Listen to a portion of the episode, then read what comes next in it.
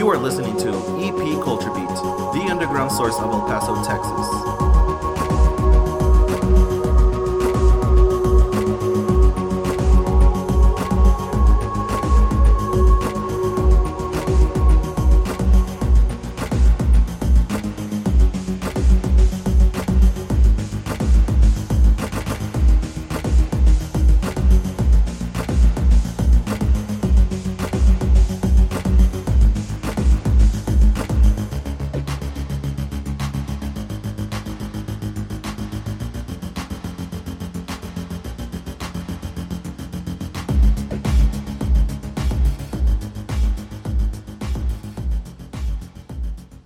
Baby, it's Sucio, a.k.a. Cerberus, a.k.a. Top Boy Supreme, a.k.a. Lesbian Wolverine, a.k.a. Kovijacha Chan, a.k.a. ex-boyfriend of everybody's mom, welcoming you back to another episode of El Paso's source for the underground EP Culture Beat. And today, we're at 10150 Montana. You probably passed the Big Ram Barn coming down to the new East side. And if you think this place is just about the sauce, then you're already lost in it, because where we're at is way more than just one thing. It's El Paso's first place that really was about craft beer. It's one of the only places that was a drive-thru for years until it became cool to be a drive-thru again. And it's a haven for hype beast and nostalgia trip all alike. I'm right here with the owner, a friend, and a lovely human being, Mr. Doug Parker.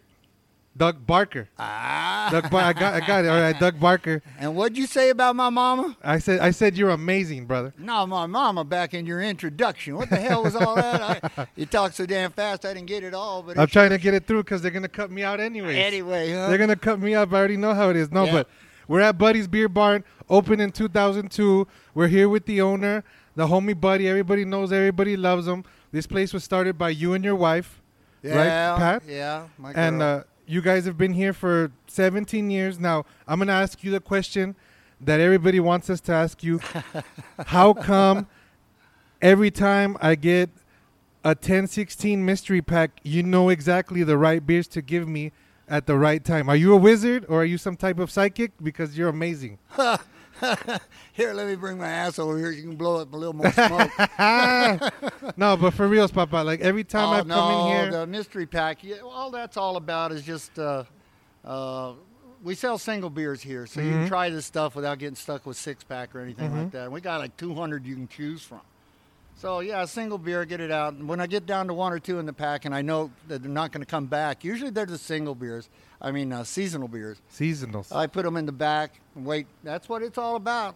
Well, let me start off by saying, okay, how did Buddy's Beer Barn start? September 11th. Yeah, 01. 9-11. 9-11. Did it. So you started this because you see, with this whole thing, I was working for the state, alcohol and drug counseling, and stuff. I used to design all kinds of treatment damn programs and shit like that. All right. Well, how much can you say without say whatever you want, baby? Right. Whatever you want. I guess podcast's different than radio. Yeah, right. But part of the conditions for us to get this place, we had to have it rented. So we rented it out to a fence company. I was working for the state. Okay. Had a real professional job. And, irony of ironies, it was in alcohol and drug addiction counseling and stuff like that. That's what I did for almost 15 years. And so the whole plan was we'll rent it, keep it rented, and we'll have it for retirement income. Well, the fence company left, and this guy was going to make this into a sports bar or some damn thing. I can't remember what it was. Okay. And so we were all excited. It was going according to plan. Love plans. God loves plans. He just laughs and laughs. And 9-11 happened, so he had some physical conditions. Everybody got scared. And but hell, I told my honey, God damn, baby, we gotta do something.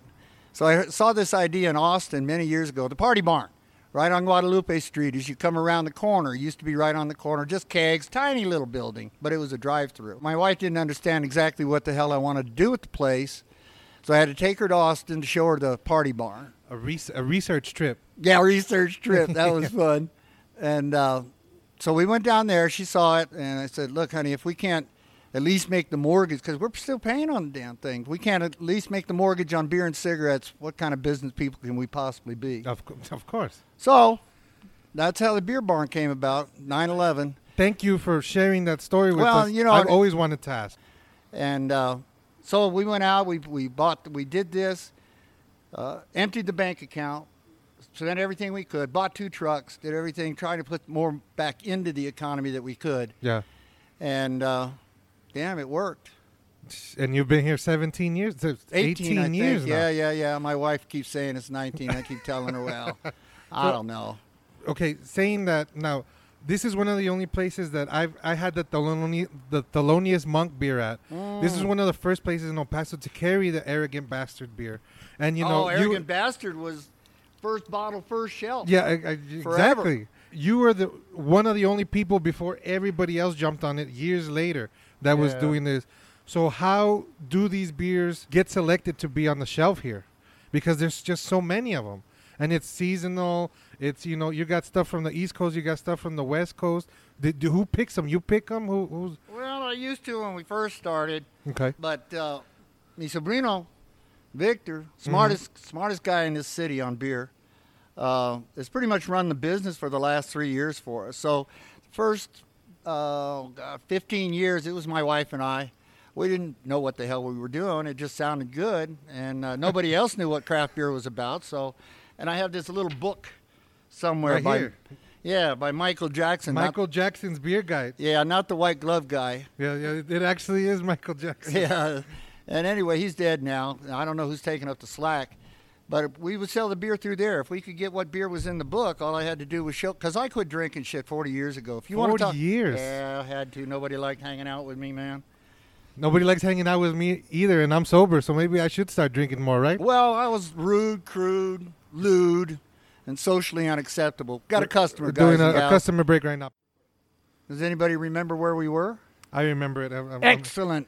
I'm old. I got no memory. Besides the large variety of beer, yes, I know you have a whiskey shed, although it's not really a shed. It's an actual like office room, but you know what is in there? Like, is it just whiskeys? What do you specialize on? Whiskey? Well, see, when I was drinking, it didn't matter what it was, man. Yeah. If it was alcohol, it was whiskey. Max, you got any whiskey? You know, it was the reward. He'd bring out the moonshine. I said, fuck. Yeah. That's a whole nother part of my story before I met my girl. Where I got in most of the trouble that I got into that forced me to... Is that how you feel your life story is split up into before you met your girl and after, or before you stopped drinking and after? No, before my drinking and after. Why? I mean, I know you said you felt that people didn't like you then, but did you feel that yourself? Like, you didn't like yourself when you were drinking? Man, they did not like me then. I was drinking. I was so problematic drinking, man, a motorcycle trash wouldn't let me hang out.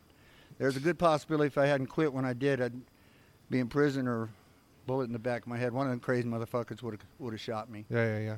Yeah, no. That's why I had to quit, man. He's a rough rider. You're coming straight through. I don't know anything about rough riding or not, but I rode motorcycle for a long time. But like I said, now, back in the day, I was motorcycle trash. Now I'm an enthusiast. Enthusiast. Yeah. You're an aficionado of trash. Yeah, well, the bike's done. I rode it the other day.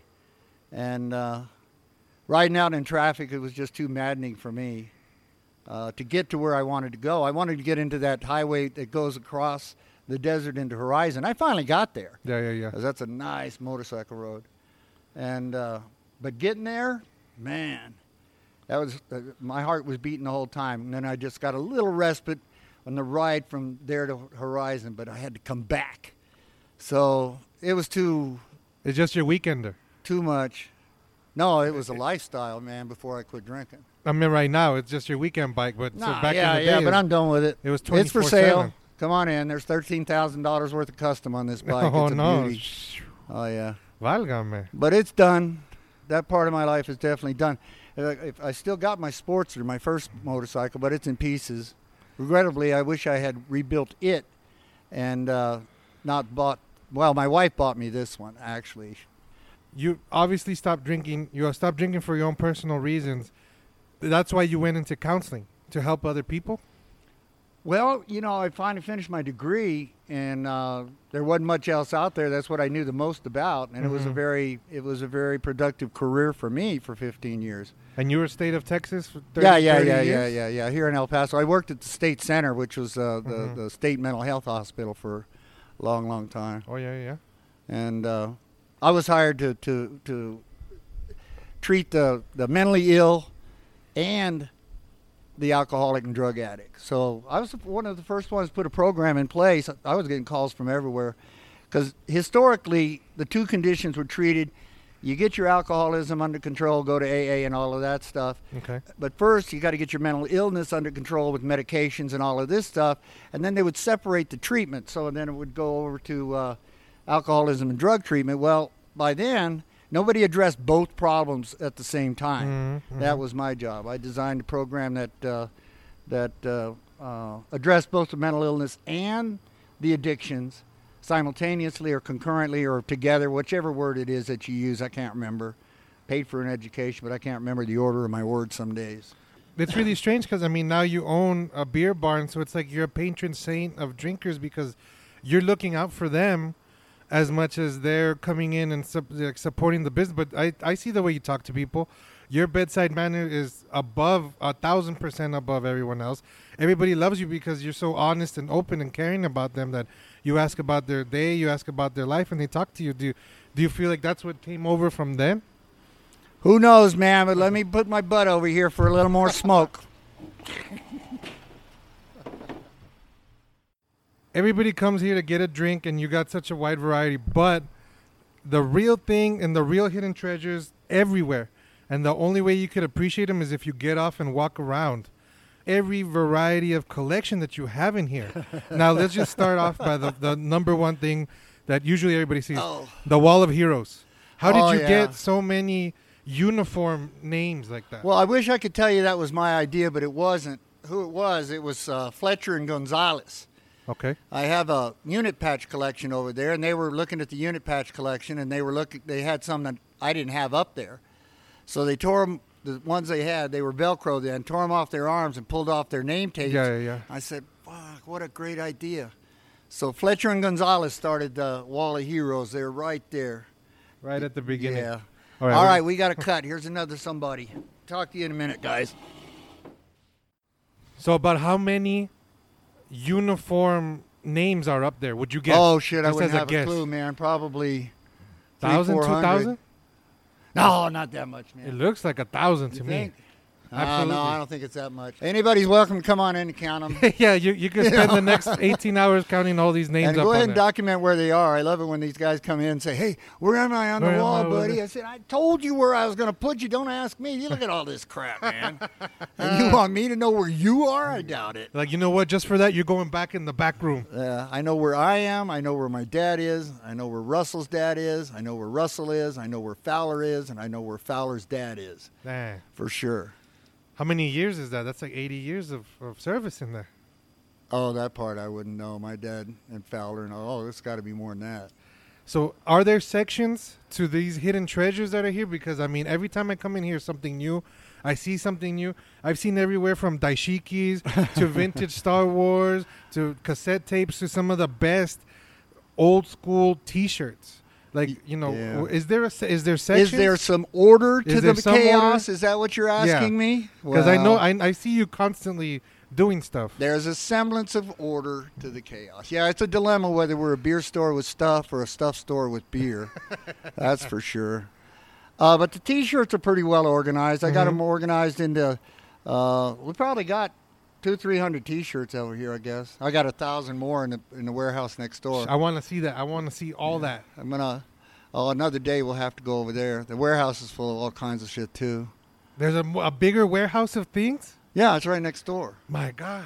Probably. I don't know how much time you got on this. We may end up having if it's because I'm having a good time. Part one of four. Yeah, that's what I'm wondering, man. It's like, oh man. EP Culture Beat. I mean, you're talking to buddies. You're talking to a 71-year-old guy who's done a shitload of stuff in his day. Oh, I want to know about all of it, baby. I want to know about all of it. Yeah, it'll save me from writing it all down. I don't blame you either. My friend over here once was saying, yeah, it's a lot easier to do this, man. Writing gets to be a pain in the ass. Oh. But I was kind of on the cusp of all this technological bullshit, you know. So it's, fuck, I get pissed at my cell phone. I sit down and it takes so much time, and then it goes into another fucking page. I don't know where it goes. And I don't know how to get back to where I was. And the next thing I know, 5 more minutes of my life are gone. Oh, no. I hate that. Because you get to this age and you start getting a little bit limited.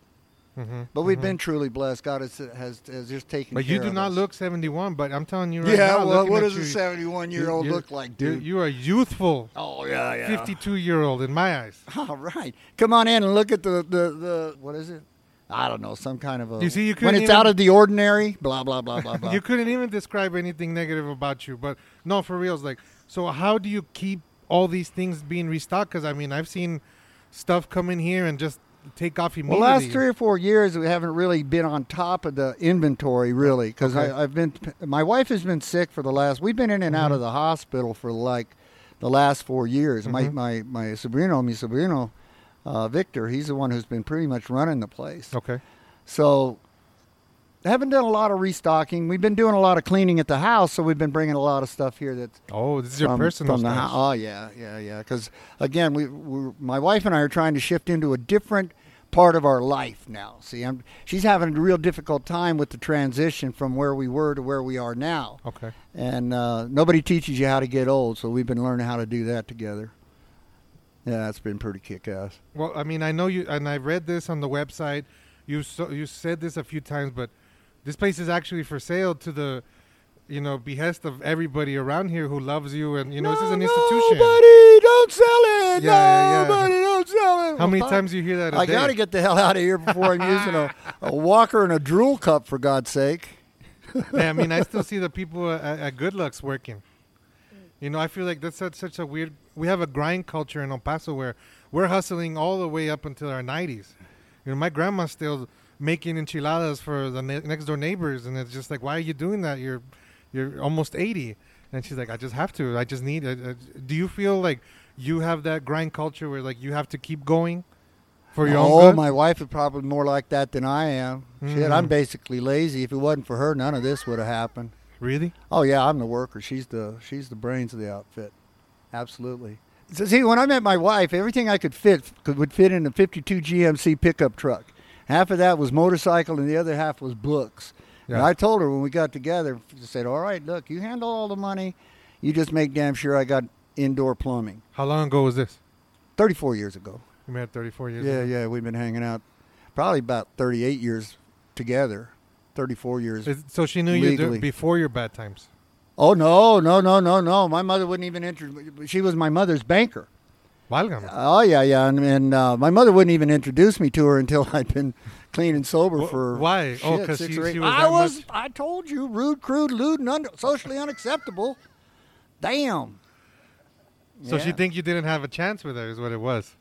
No, she thought I'd be dead before I'd be able to do anything. I didn't stop drinking. Then she told me. My mom was Alcoholics Anonymous. I grew up, in that culture. Both my parents were alcoholics as well. Okay. And mom hit AA, shit, when she died, she'd been, 55 years. 55. Clean and sober. Wow. Yeah. So one night came in, I was all fucked up. I left, I was sitting at a bar, got all drunk up. This guy brought in a couple of fish. And I said, yeah, I'll take some fish. My mom let me use her 69 Charger. Forgot the fish. I was so fucked up, right? Oh, I know, man. I know. So she comes out. I said, Mom, you got this fishy smell in your car. Sorry, She said, that's it, son. Look, this is how it shakes. I'm tired of your nights out where you're bringing fish home. You're walking out of the door and going to an AA meeting. Wow. Or you're walking out the door and your mama is dead. Don't write me. Don't call me. Don't do anything. As far as you're concerned, your mama is dead. Mm. Every boy needs a mama. Yeah. So I hit the doors of Alcoholics Anonymous 40 years ago. And... yeah, my life significantly changed from my days of running and gunning. Boy, that'll be a whole nother episode. That's a new chapter. Oh, yeah. When I went to the Northwest to live for about 5 years, at the Utah-Nevada border, I changed and used my middle name for like 5 years, Prentice.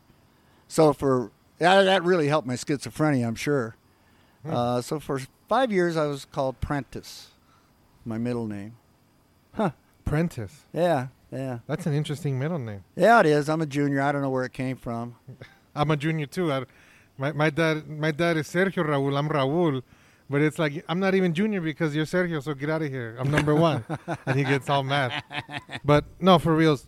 On a real level, I'm talking to somebody who I respect, who I admire. You're an institution to the neighborhood. People in El Paso love you. They come out of their way to buy a beer here because they want to talk to you. They want to catch up to you. That's true. You know, on behalf of EP Culture Beat, we respect your willpower.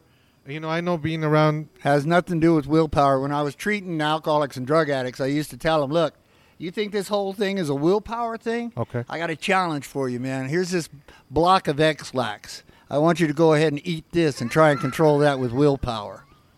Same thing. That's the nastiness of addiction, man. All right. Yeah, that's the nastiness. Well, I respect that even more. Yeah. Because I grew up in a family of drinkers. Well, God put me here for some kind of reason. There's not... Everybody knows that I quit drinking all those years ago, and anytime they think they may be problematic in their drinking, you're right. The personality that I do have allows them to feel comfortable to talk to me about things that are troubling them and things that they just can't do. And I just share my story, and they do with it what they will. Okay. Yeah. So God put me here for an interesting... Man, he's giving me... It's been an interesting gig. The coolest job I ever had. If there's anything you want to tell the people of El Paso or anybody, people drinking or whatever, please give us a sign out, you know, before we take off from this. So I guess it's almost over, gang. I don't know, words of wisdom, you know, other than El Paso's the home. You know, I've been real fortunate. This is the first interview. Well, UTEP did a paper on us once. And this is the first time that we've been acknowledged as being part of El Paso. Although everybody knows directions. Yeah, you know, over there by the beer barn. And, yeah, you're exactly right. And but no, it's time. Like I said, it's coolest job I ever had. Worst boss. You know, working for the old lady's a pain in the ass. But, I mean, I get to talk to everybody from gangsters to judges, man. And they all like the beer barn guy. What kind of job can you get where... It's like the daycare. My wife also had daycare many, many years ago. And it's like walking into the daycare, you know. The kids all love you. Ah, Mr. Doug. Ah. Oh, yeah, there's an interesting story about the daycare. Doug and Patty, right? Doug Funny and Patty Mayonnaise. If you've never been, my wife's name is Pat. Yeah. If you've ever been made fun of by a 5-year-old, yeah, Mr. Doug Funny, ah, Miss Patty Mayonnaise, you know. Little shits thought they were real bright. I love that they hit you with that, Doug, though. But for real, give us a call out. Tell us. I don't know what a call out means exactly. Give us your number. Give us your information. Give us your website. Give us everything. Well, the website, I haven't. If anybody's out there that can break into the website for me, I haven't done anything. I can't get into it. I tell you, technologically, I'm you know, it's like, God. I sit down. I try to get back in my website. I sit there 30 minutes. I follow all of the directions. Hit the right button. Sorry, you can't get in. I don't know my password. I don't know this, because I haven't been there in almost 5 years, I think. So anybody wants to come and help me break into my website so I can. So we need some hackers over at 10150 Montana, Buddy's Beer Barn, institution of the East Side. What's that phone number, buddy? Well, the phone, the business phone is 599-2273. What are your hours of opening now? Well, my nephew's been. We're here by 2:00. He stays in till 9, depending on traffic. I come in on Sundays after 2:00. Of course, I was late today when I forgot about this interview. And here till about 7:30. Sundays. On Sunday and Monday. Yeah, I got to give him some time off. Now, let me get this out of the way because I know people want to know, how has Corona treated you? Well, it was real interesting. The sales of Corona beer went down. But now you don't even have any. You said that they're out of stock. Well, we had a real difficult time getting it. I think we had it, but I think my nephew sold it. Like I said, I really don't know the day-to-day operations of the place. He's been taking care of it. If you see anything that you like, you know, he'll call me and I'll put a price on it. Otherwise, you want to know about the stuff we've got in here because we do got an eclectic selection of things. Absolutely. I can't imagine your eidetic memory of remembering all these things. Oh, I don't. My wife knows, though. If I get rid of something too cheap, man, I get a big piece of my ass. Oh, I know. Out. One time you wouldn't sell me a Steve Crosno. Oh, the T-shirt. The T-shirt. Yeah. And I was just like, bro, like my mom went to that. I went to that as a kid. Oh, my wife was on Crosno's Hop. She won Crosno's Hop back in, I don't know, when she was 18 or so. Went to Los Angeles to compete in the other thing. Yeah. They, you know, out in Los Angeles, they just busted her ass. But, yeah. She was a gold digger. Not a gold digger. What are the Diablos cheerleaders? I can't remember. She was one of those. One of the Diablos. Yeah. She was one of those once. I think the miners are the gold diggers. Oh, yeah. But so, the Diablos had somebody. So Corona didn't knock you on your ass, nothing. People kept We've been blessed on that. Well, Absolutely. We've got the, you know, they don't have to get out of their car. We can distance. You know, if you get that flea market Jones on your back and you don't want to go to the flea market, come on in. Come on in here. We certainly pay attention to the distancing. Wear your mask. Absolutely. I mean, we got a sign over here that says, you right got to wear a mask. Oh, yeah, this one's cool. My nephew put that one together. You got to wear a mask. Section blah, blah. Paragraph blah, blah.